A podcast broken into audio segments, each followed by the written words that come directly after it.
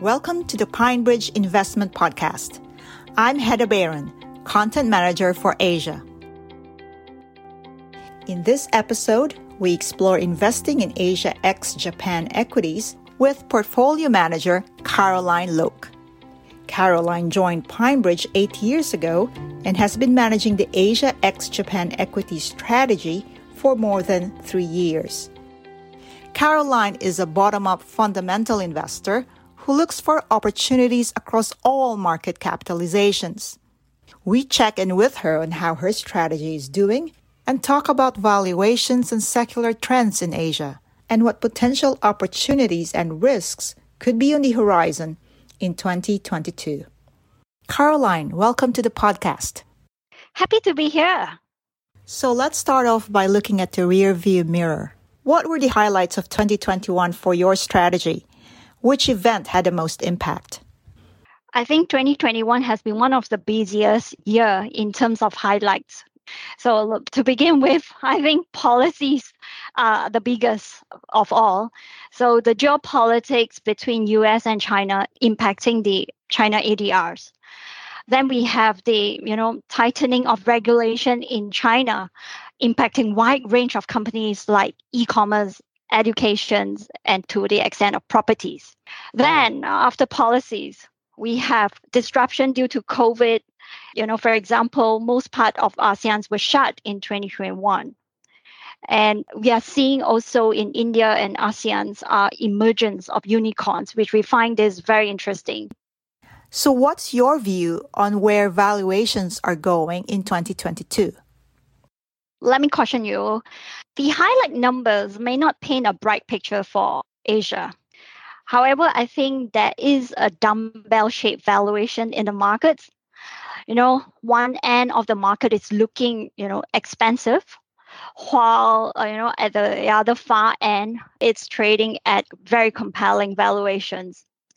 In 2022, we are expecting the companies that are fundamentally sound, trading at attractive valuation that had been ignored by the market in 2021 should catch up. So, given this valuation backdrop, where do you see opportunities in 2022? China, though, has disappointed in 2021, but looks very attractive to us where many world class companies are currently trading at compelling valuations under the assumptions that the business model is broken, which we think that's not so. Hence, we are overweight on China.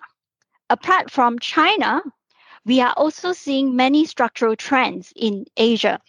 For example, in automation, the world is aging fast. Asia is not exempted. Coupled with increasing affluence in Asia, it is getting very difficult to get labor for many industries. So, improving productivity and efficiency are crucial. And the solution to this is automation. So, the automation penetration rate will only increase in Asia.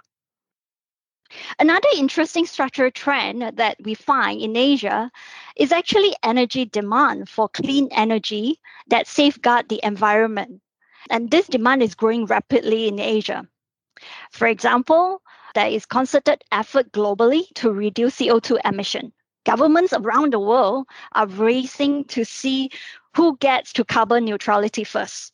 China and Korea want to be the leader in this race, and China is going to be the largest market for electric vehicle in the world going forward. And another trend that I would like to share is Asia is going through a huge digital boom.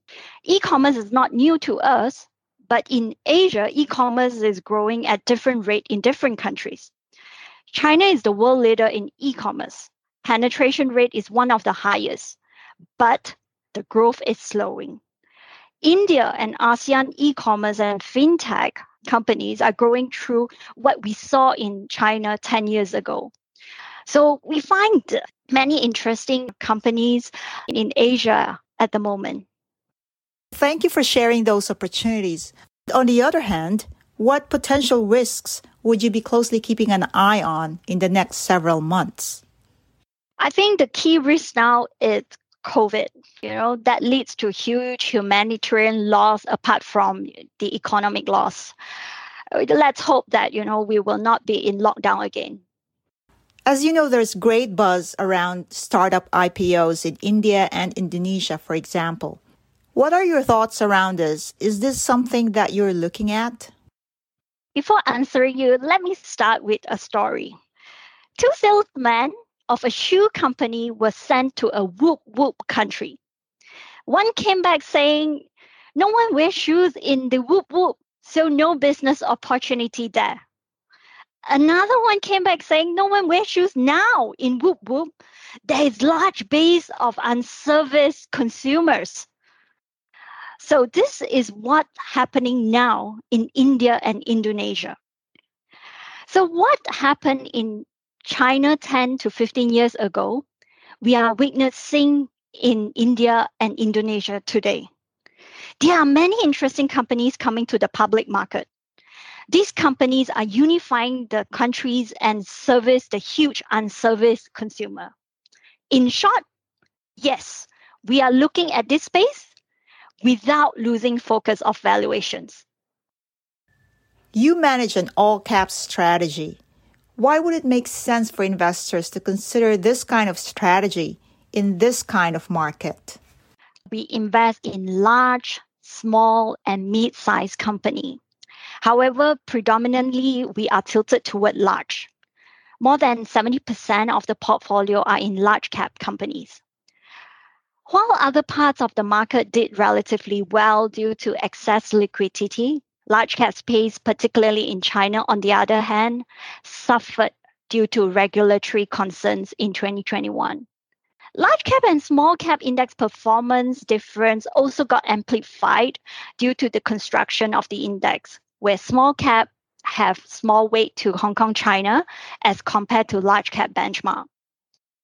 So large cap with good products and services, proven management capability, and solid financial position shall not lack, which they have done actually.